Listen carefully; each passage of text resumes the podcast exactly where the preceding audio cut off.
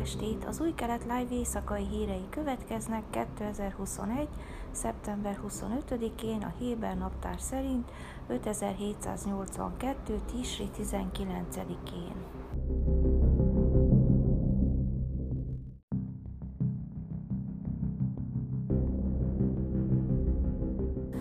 Költségvetés elfogadásának közelettével az iszlamista rámpárt elnöke Mansur Abbas, akitől tulajdonképpen az egész koalíció jövője függ, szokatlan támadást indított partnerei ellen a Bennett Lapid kormányban, állította a 12-es csatorna péntek esti riportja. A jelentés Abbas magánbeszélgetéseken elhangzott észrevételeit idézte, de nem derült ki, hogy mikor és kivel folytatta a diskurzust. A jobboldali kritikától való félelem megakadályozza a kormányt abban, hogy eleget tegyen kötelezettségeinek, mondta állítólag Abbas. Elfelejtették, hogy Netanyahu azzal dicsekedne, hogy mennyi pénzt utalt át az arab nyilvánosságnak. Netanyahu árnyéka lebege kormány felett. Nem lehet örökké attól félni, hogy mit mondhatnak a Likudban. Emlékeztetve arra, hogy korábban egy Netanyahu vezette kormányhoz akar csatlakozni, amely szerint a leginkább képes volna lépéseket tenni az arabok javára, Abbas kijelentette, nem hiába gondoltam, hogy a rám számára előnyösebb egy jobboldali kormányhoz csatlakozni. A riport szerint Abbas továbbá azt mondja, a jelenlegi kormány válaszút előtt áll, amiért elmulasztotta teljesíteni az arabok számára tett kötelezettségeit. A hónap elején a Knesset jóvá hagyta a 2021-2022-es állami költségvetés első olvasatát négy külön törvényjavaslattal, amelyek a jogalkotási csomagot alkotják.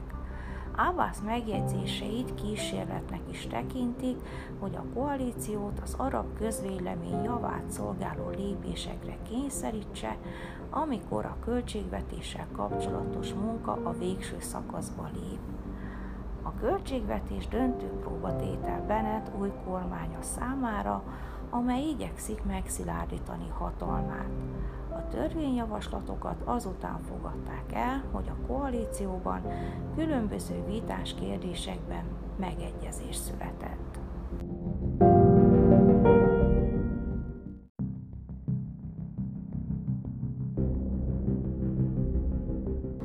Naftali Bennett miniszterelnök nem tervezi az Air Force One izraeli verziójának használatát, amikor New Yorkba utazik, hogy felszólaljon az ENSZ közgyűlés előtt a héten, jelentette pénteken a 12-es csatorna. A riportban elhangzottak szerint kétséges, hogy a miniszterelnök vagy az elnök egyáltalán utazni fog-e a még soha nem használt, speciálisan kialakított repülőgéppel, aggódva a korábban szájra kapó rossz megítélése miatt.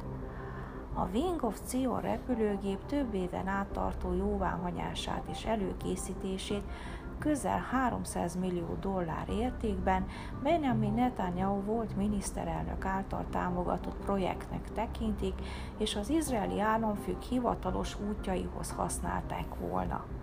A projekt támogatói szerint alapvető fontosságú Izrael legfőbb közéleti személyiségeinek biztonságos szállítása, míg a kritikusok azt állították, hogy ez nem több, mint a volt miniszterelnök hiú vállalkozása, melyel külföldi utazásainak látszatát kívánja erősíteni. Most, hogy Netanyahu kikerült a miniszterelnöki hivatalból, utódai láthatóan óckodnak használni a költséges repülőgépet.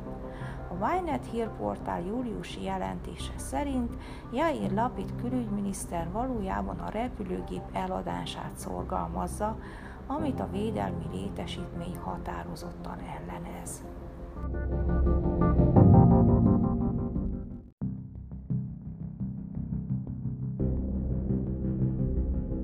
Időjárás. Vasárnap napos idő várható, Jeruzsálemben és Hajfán 31, Eiláton 36, míg Ásdodban 31 és Tel Avivban 32 fokra lehet számítani. Ezek voltak az új kelet life hírei szombaton, Shavuatov! thank you